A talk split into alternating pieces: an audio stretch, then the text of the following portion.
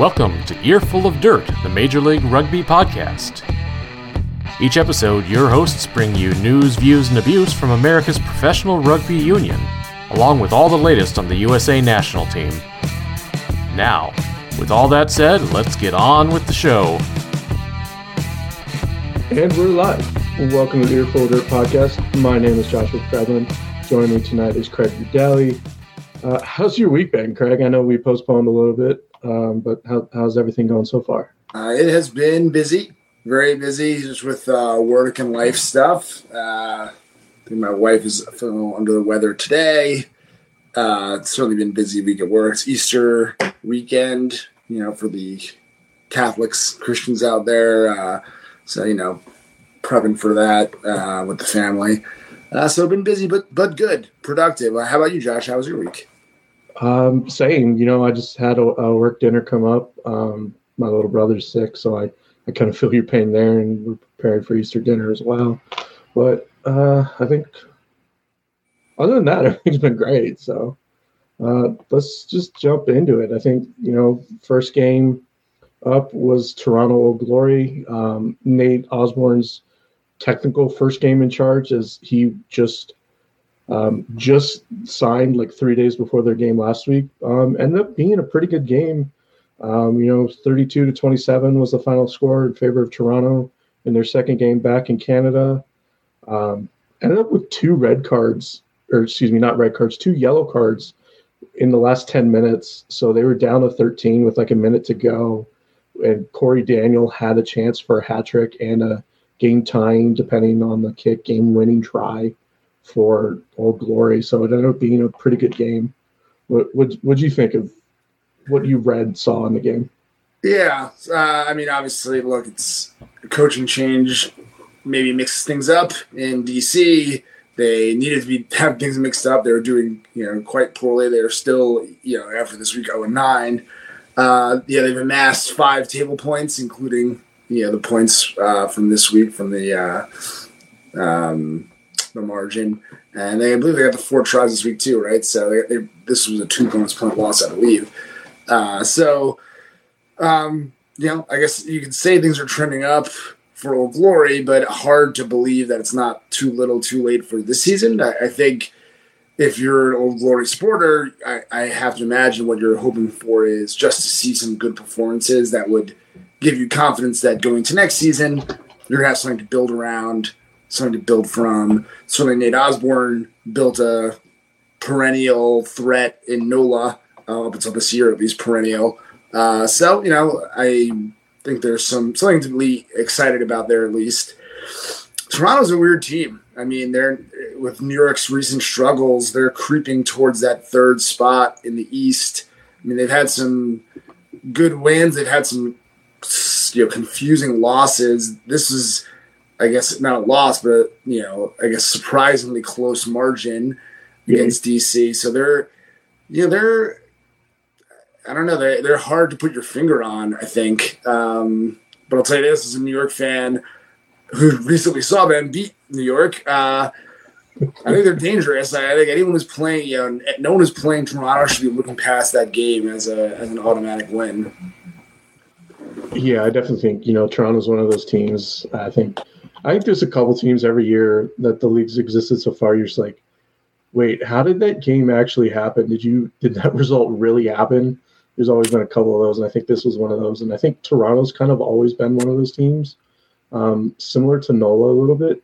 So we got the rest of the season to look forward to more interesting matches for Toronto.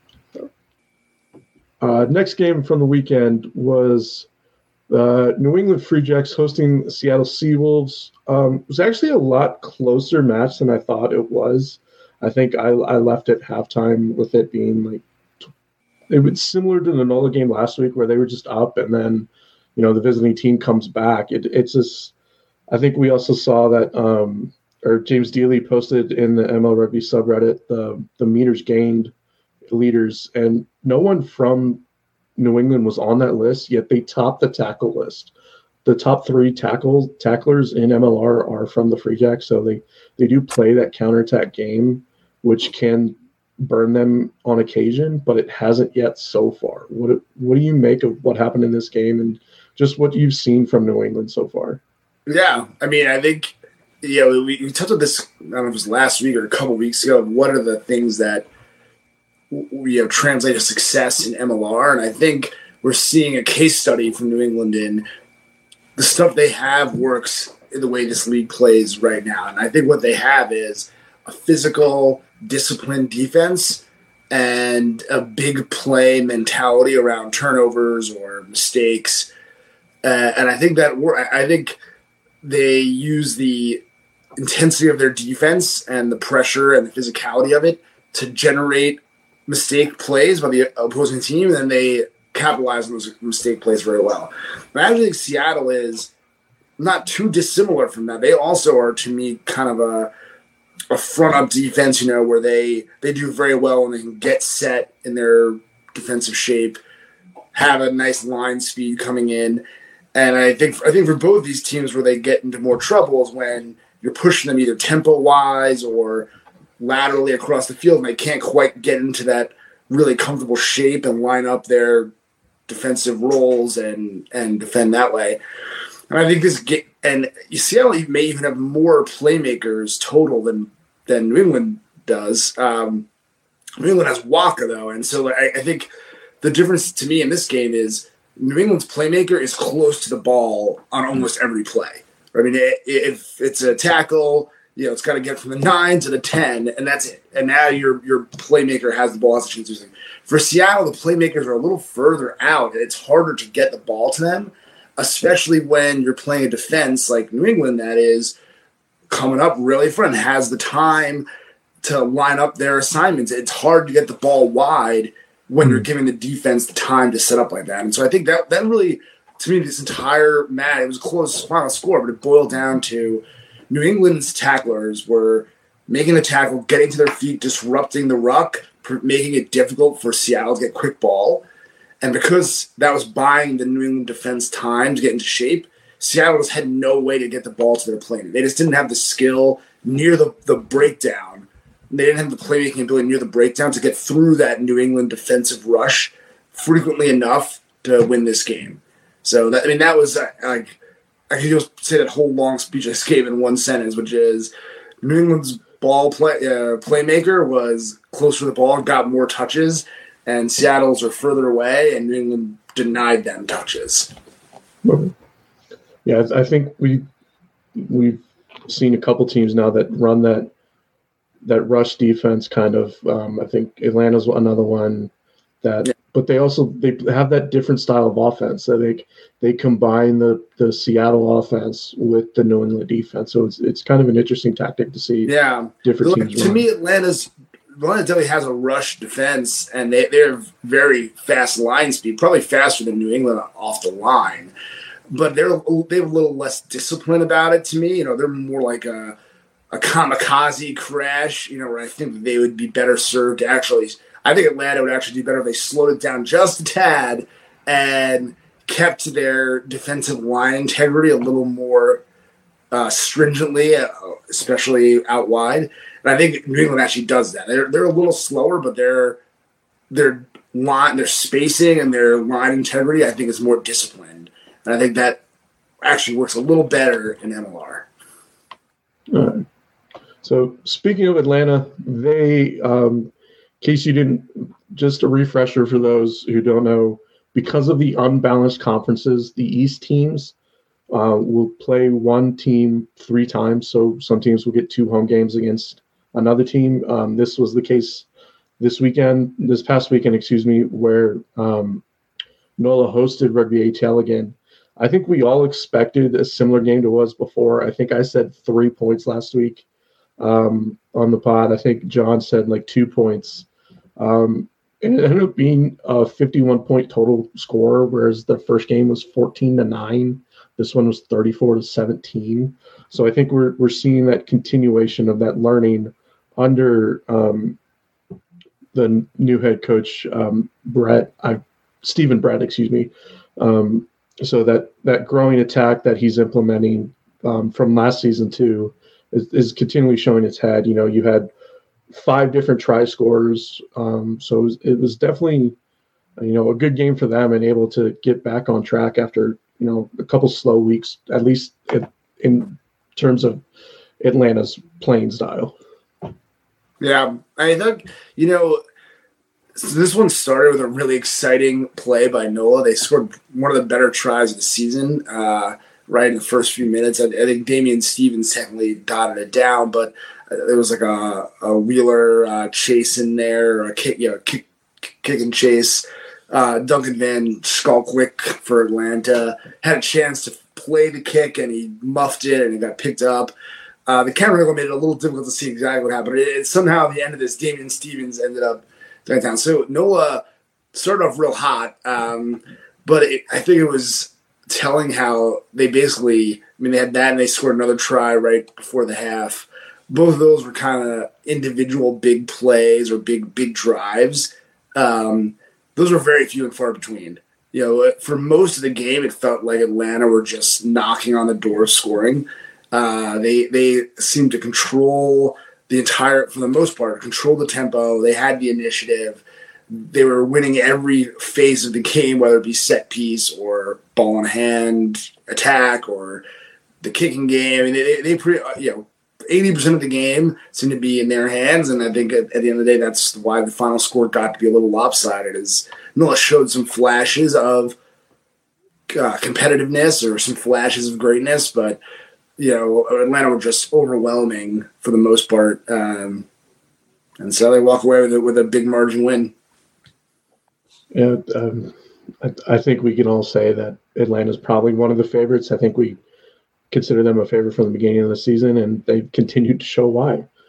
So next game of the weekend was probably the usual blowout that we may have expected, although maybe some people didn't based on their previous game. Houston hosted Dallas in windy conditions once again down in Houston. Final score was 31-6. The debuting Lortz van der Schiff from South Africa had a brace. We've mentioned multiple times Houston playing that slow ball type of break you down defense, take advantage of offense when they can, but they seem to be opening up the offense a little bit more. What changes have you seen from this team? Well, I think that they've gone a little seesaw because at the beginning of the year they were very plodding in attack. I think that they actually self-identified that same problem because they injected in all the sevens players that now are on Houston, like the Danny Barrett and Florida Nua. I think at first they tried to get too crazy. Yeah, they thought they were playing sevens. So they got a little wild, and I think now they've dialed it back to what's mostly a good range. Now they got stomped by Austin. That I thought was actually quite surprising because I thought they were playing very well. Tough to draw too much conclusion from a revenge game against Dallas. Coming off the loss from Austin. Obviously, we know spoken at length about Dallas' problems this year. So, I'm sure it feels good to get a big win for Houston, but if I'm them, I'm still a little sour about the loss to Austin, and I'm looking for the next, top of the table opponent I could test my mettle against. All right. First of the Sunday games, and speaking of Austin, they went out to visit San Diego, played on the parking garage. It was a little slow out of the gate for this game, surprisingly, for both of these teams. While Mateus Fryer did score in the 5th minute, there wasn't much action outside of that. We had 3 penalties converted before the next try was scored, and then after that we had 4 more tries. So it's a game of ups and downs in this game. Austin came out on top, 35-21. Cemented their status 2 weeks in a row. I think I shouldn't say cemented their status, but they've definitely shown that they can be the best in the West. It's just a question of can they handle the East, because both of their losses prior to going on this hot streak of theirs were to East teams. So, yeah. And then San Diego kind of took a nosedive in this game as well. Yeah, I mean, I thought this was an interesting. This was actually, in my mind, the most fascinating game of the week. Cause we, I feel like you do enough podcasts, you start comparing the same things or saying the same things over and over again. But this one really was I thought a more unique spectacle, because I feel like the difference here, unlike, it's not a style difference or somebody is, better in attack or defense or faster or slower. I think there was like almost a culture difference in this one, where I feel like San Diego's a team of savvy veterans who play smart. They have that kind of just veteran rugby IQ. And they have some individual great efforts. I mean, they have some older, but, Ma Nonu and Joe Peterson and Tam Lao's playing great. So they have a lot of individual efforts, and they kind of have a savvy rugby smarts to them. Whereas Austin are, I think they have obviously some Eagle, captains of the team. It's not like they have limited experience, but they just have the feel to me of a more like a younger, brasher, hungrier team, but without necessarily the the savvy that San Diego has. So, for example, I think San Diego is the most successful in this contest and all season when they do two things. They did this like for the first half against Austin, and they kind of fell away, and I think that's why you saw the score flip a little bit. But they have the ability, and they often do use a first phase pass that is really wide. I mean, they come from the rough, and they whip that first pass, and it's a good, 15 meters away, it seems, that first receiver. And that makes things really tough on the defense because, that first receiver, if you've covered that much space with that first pass, then usually you're going to have one defender assigned to pillar, you're going to have one defender assigned to the scrum half, and then your next defender is on that first receiver. So, you have now only three defenders across a 15-meter of space because you have that gap there. And the rest of San Diego's numbers are going to be out wide for the most part. I mean, most attacks will be wider of that first pass. That's a long way for a defense to rotate, to get into shape on that side. They got those defenders that are on the other side of the ruck that are need to rotate, after the tackle has been made. They got to go 20 meters laterally across the field to get to where the attack is. Then there's another phase, and San Diego whips it back 15 meters the other way. And again, it's a big rotation. And they get that wide pass going. And even if the pass isn't making a lot of, they're not making a lot of meters in those first few tries, at the, ball carry tries. But I think they're working that defense back and forth, and that tires them out. It makes it hard for them to get into a defensive shape like we talked about with New England. And so I think San Diego were doing that to Austin, and it was just like Austin didn't have the savviness to do something to stop that.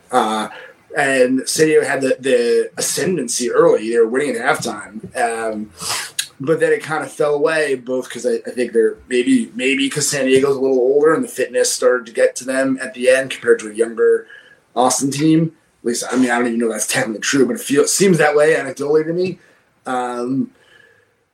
And for some reason, though, the second half, you didn't see as many of those wide passes off the first phase. It seemed like they were trying to go a little faster, San Diego, and I don't think it did themselves any favors. So I think that's, they combine the wide pass, and then now that creates some space that tires the defense, and then you open the door from individual efforts by a Nonu who just runs through the line or whatever. I think that's what they got to stick to, and that's when San Diego's doing their best. But, Austin had enough fire and enough hunger to contain that early, and then as San Diego either couldn't or didn't continue to pursue that strategy all game, Austin pulled away at the end. I also want to say I love Chris Pitino. I thought he played such a good game. He even did rucks where it looked like the Texas or the Austin ball carrier was alone and was gonna. I remember one player, Mac Mason, went into contact, and there were three defenders, and there was only Matina in support. And he got down in there and cleared off all three defenders in the ruck. And that was, in addition to all his meters made, he scored a try at the end. I just thought he played a great game, and I miss his gumption in New York. I will say, Austin's offense definitely surprised me, because they did it without Mark O'Keefe and without Connor Mooneyham. So that was definitely a plus for them, knowing that, you know, two of their biggest impact players, and they can still play their game exactly the way they want to. So yeah, they did have the only thing they really had a clear advantage in, I haven't talked about it, they did seem to have a set piece advantage. For whatever reason, San Diego was struggling with the line out. And then Austin had some huge scrums in the home stretch, even like turning over San Diego feeds with penalties and stuff.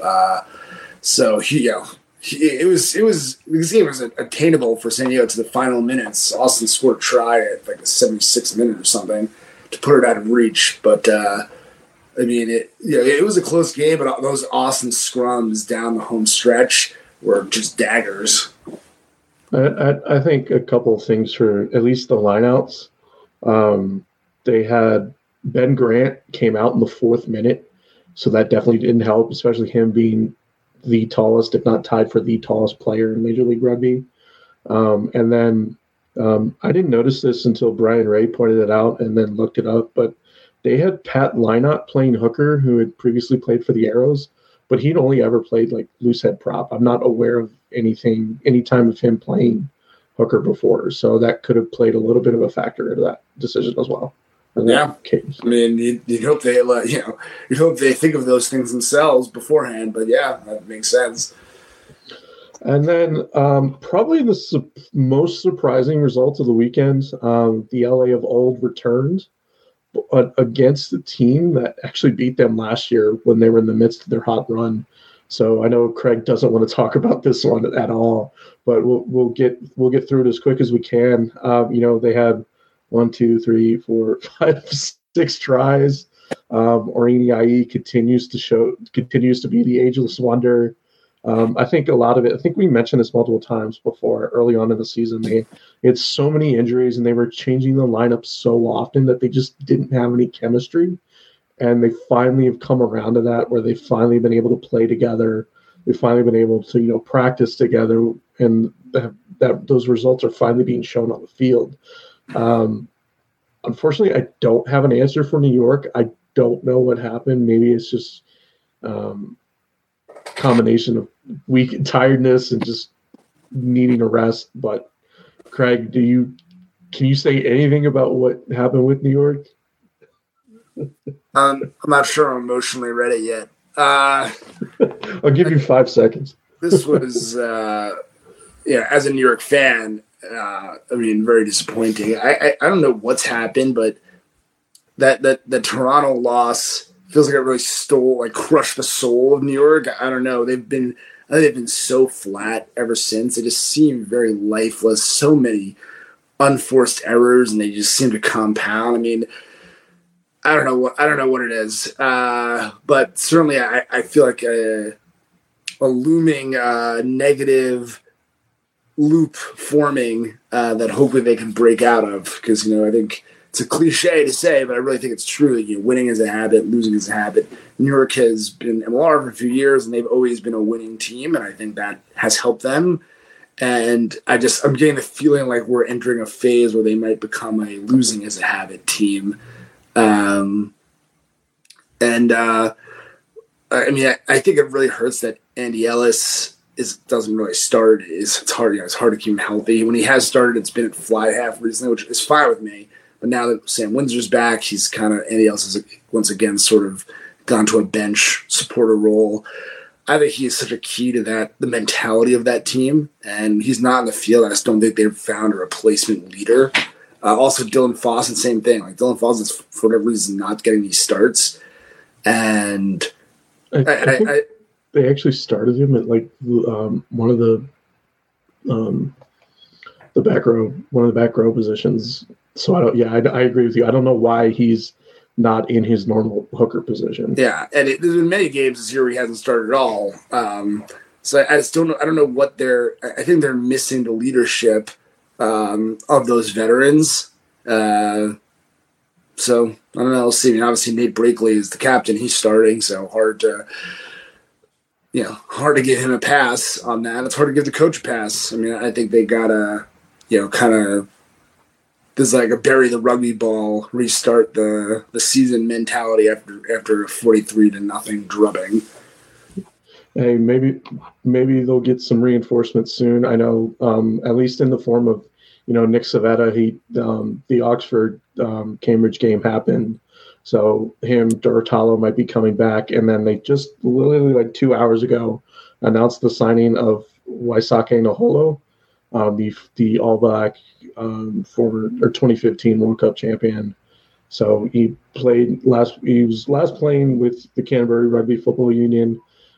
Played his last, at least high-level professional team was with the London Irish, but he only made 4 appearances for them before, and then before that played 62 matches with the Highlanders in Super Rugby. So we'll see what he can bring to them. I don't exactly know what they need to do, unfortunately. Yeah, I mean, it never hurts to add an All Black. Yeah, maybe you'll sweep the sheds, really show these boys what's up. We do have a discussion topic that, but I actually want to move into our question for the week because we only got one and it's relatively short because we kind of don't know the answer to it. Life Love Rugby asked us, do we know what the TV viewership numbers look like so far?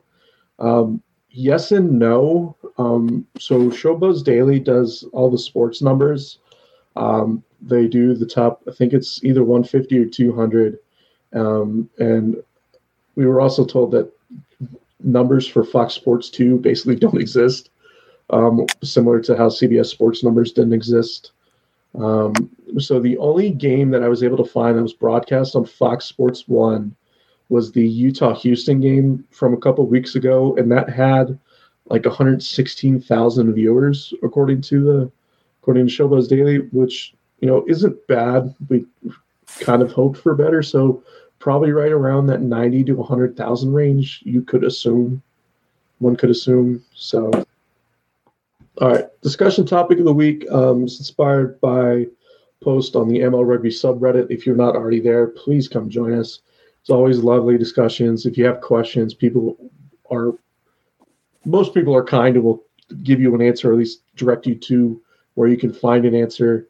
But draft picks, it's an American thing. Our sports leagues have draft picks.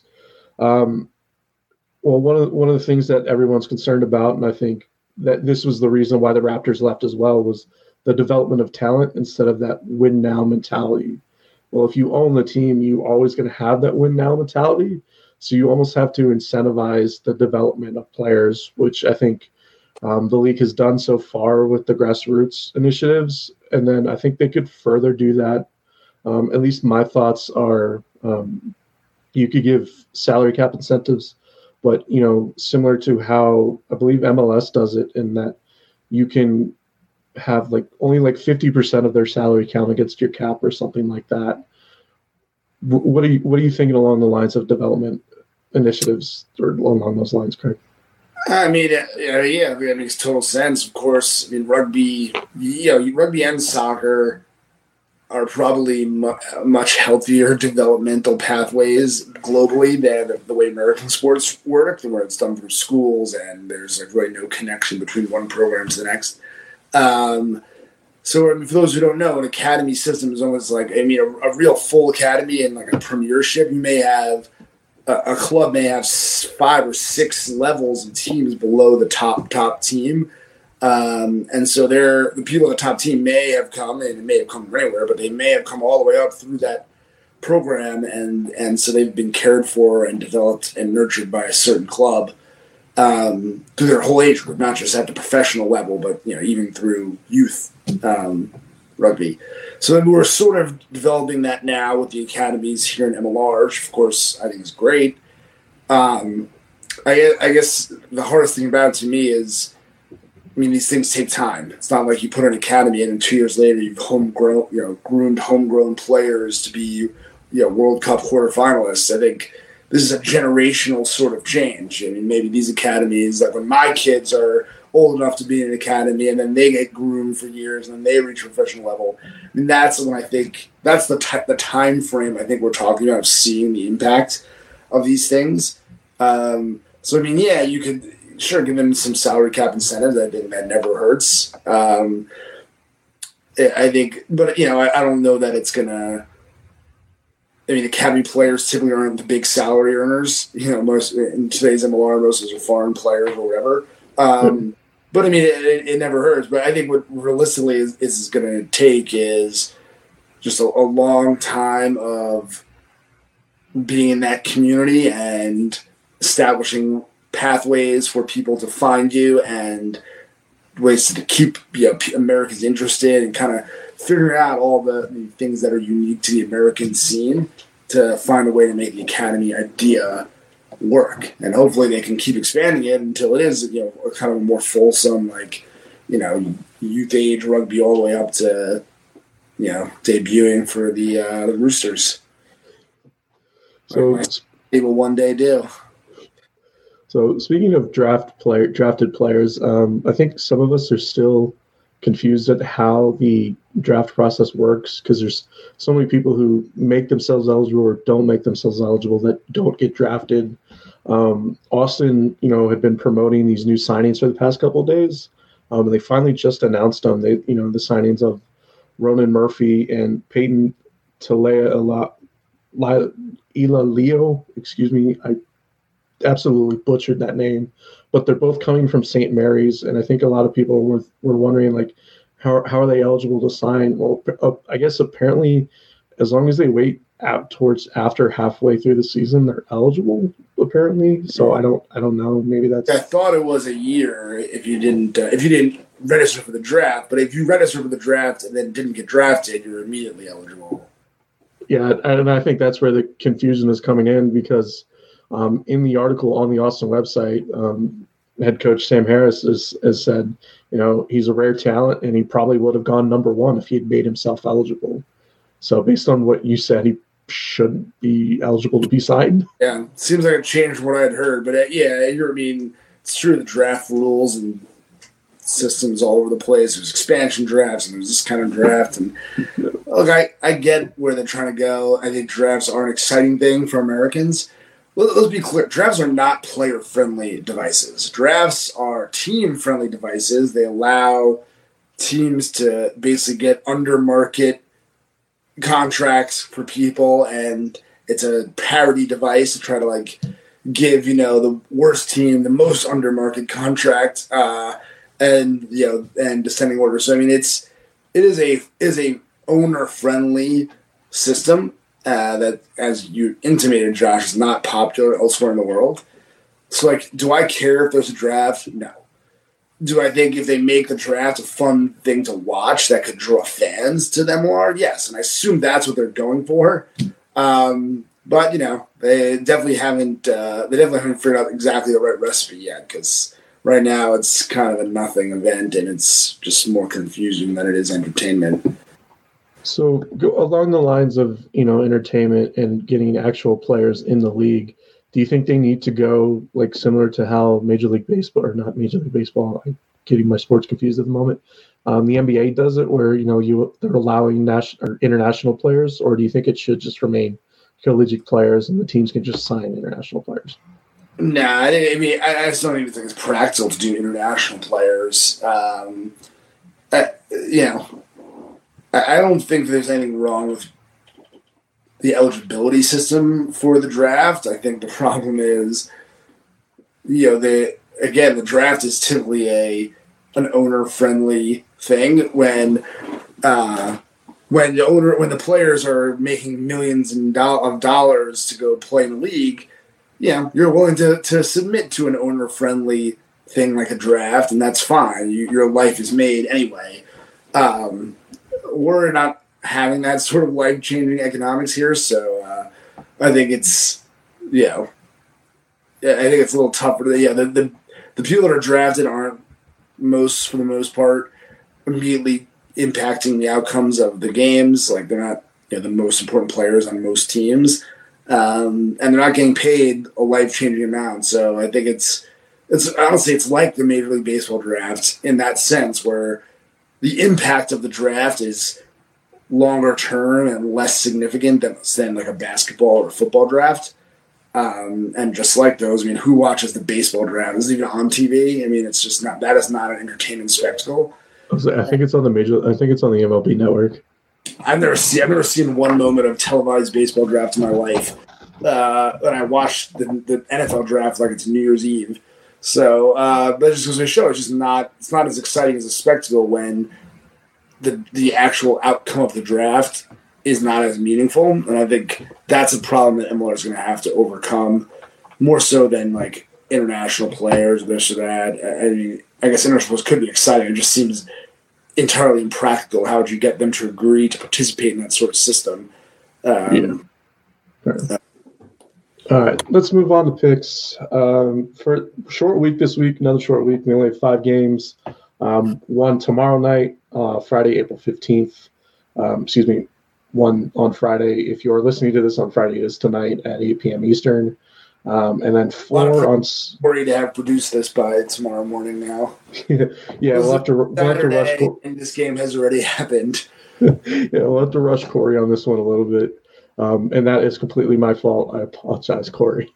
And then we have 4 on Saturday, and they are spread out a little bit, so they aren't 2 start at the same time, but that's not as bad as when the league had like 4 starting at one point. But let's just jump into it. Utah versus Old Glory at DC, Friday, April 15th, 8 p.m. Eastern. The Rugby Network, KMYU, KSLSports.com. I don't know if they're doing a radio broadcast or not this week. And then the local DC broadcast is NBC Sports Washington. Utah's on the downslide. Old Glory's kind of looking up. I'm going to take the upset and go DC by 3. Interesting. Man, I am tempted to take DC here in the magic of Osborne.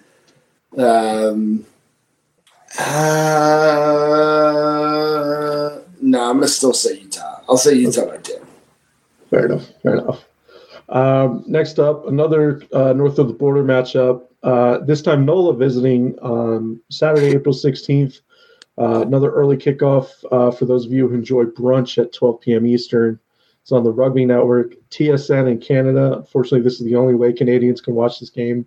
It's on TSN. And then Your View for the local NOLA broadcast. This was a close matchup originally. The first time these two teams met, they were both struggling. Toronto ended up coming away with their first victory of the season by a point. Home ground 3 weeks in a row. I'm going to go Toronto by 4. Yeah, this is one of those ones where it's like literally anything could happen. But I also, in that sense, I guess I'll take the home team. So let's say Toronto by 6. All right. And then first of the dual matchups, we have Houston visiting the LA Giltinis Saturday, April 16th, 6 p.m. Eastern on the Rugby Network, Bally Sports West, and then on tape delay on AT&T Sportsnet in the Houston area. Excuse me. LA's looking for revenge in this one. I'm going to go LA by 15, just based on their recent one. Yeah, I mean, Houston did beat LA already this year. Yeah. It'll be interesting to see what strategy Houston brings into this, but I am still suffering from the PTSD of LA's romping of New York this past week. So right now I've got LA boogeyman running around my brain. So I'm going to say LA by 12. Hey, well, at least New York has a week off this week, so they get to recover from that. They just quit the league. I couldn't tell what it was. They had hide and shame. The next matchup, possibly the most interesting matchup, just based on recent form and the rivalry that they have developed. Rick, we don't know what happened to Rooney. I don't think any of us can answer that question for you. The West Coast rivalry between San Diego and Seattle in Seattle, Saturday, April 16th, 6 p.m. Eastern. The Rugby Network, Root Sports, Your View, Cali. Coin flip. I'll go Seattle by 2. Yeah, I think this is a great matchup. Love the OG team matchups. Love the West Coast matchups. I do think Seattle have been the recipient of some tough beat losses lately. I think I want to see their play. I mean, it's all team. I don't know why all team wasn't starting this past week. I think they are. I think that they need him in there for the a lot of reasons we talked about. But they need some more playmaker, a little closer to the ball. They start El Timo. I'm taking Seattle by 3. And then possibly the worst matchups are Rick says Seattle by 3, but Rick, we know that's a homer pick, but it's probably a reasonable pick as well. And then possibly the least interesting matchup you could put on the national broadcast of the week. Austin is visiting Dallas at 9 p.m. Eastern on Fox Sports 2. Their first matchup didn't go so well. I think it was 52-7, if I'm not mistaken. I'm just gonna take Austin by 30. I don't think there's much more I need to say.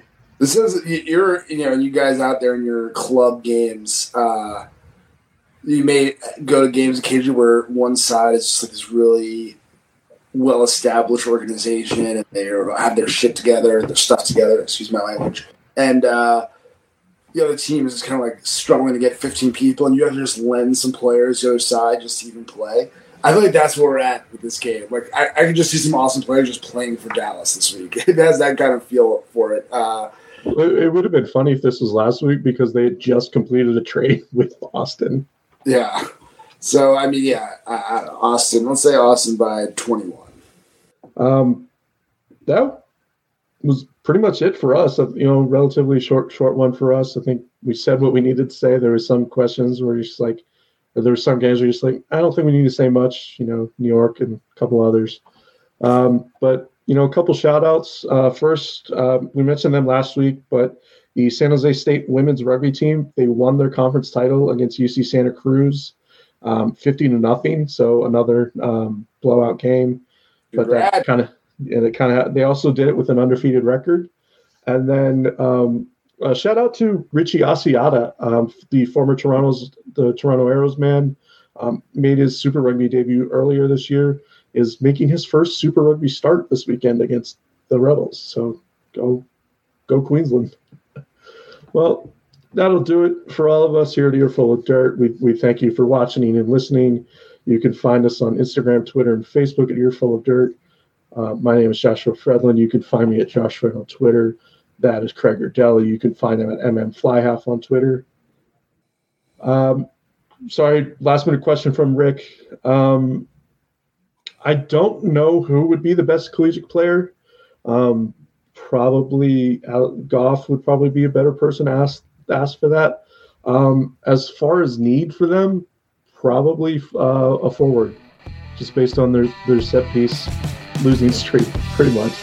I think they have the talent in the backs. I think they just need more stability up front. That's where I would put their picks. Excuse me. So once again, thank you for listening, everyone, and go watch some rugby.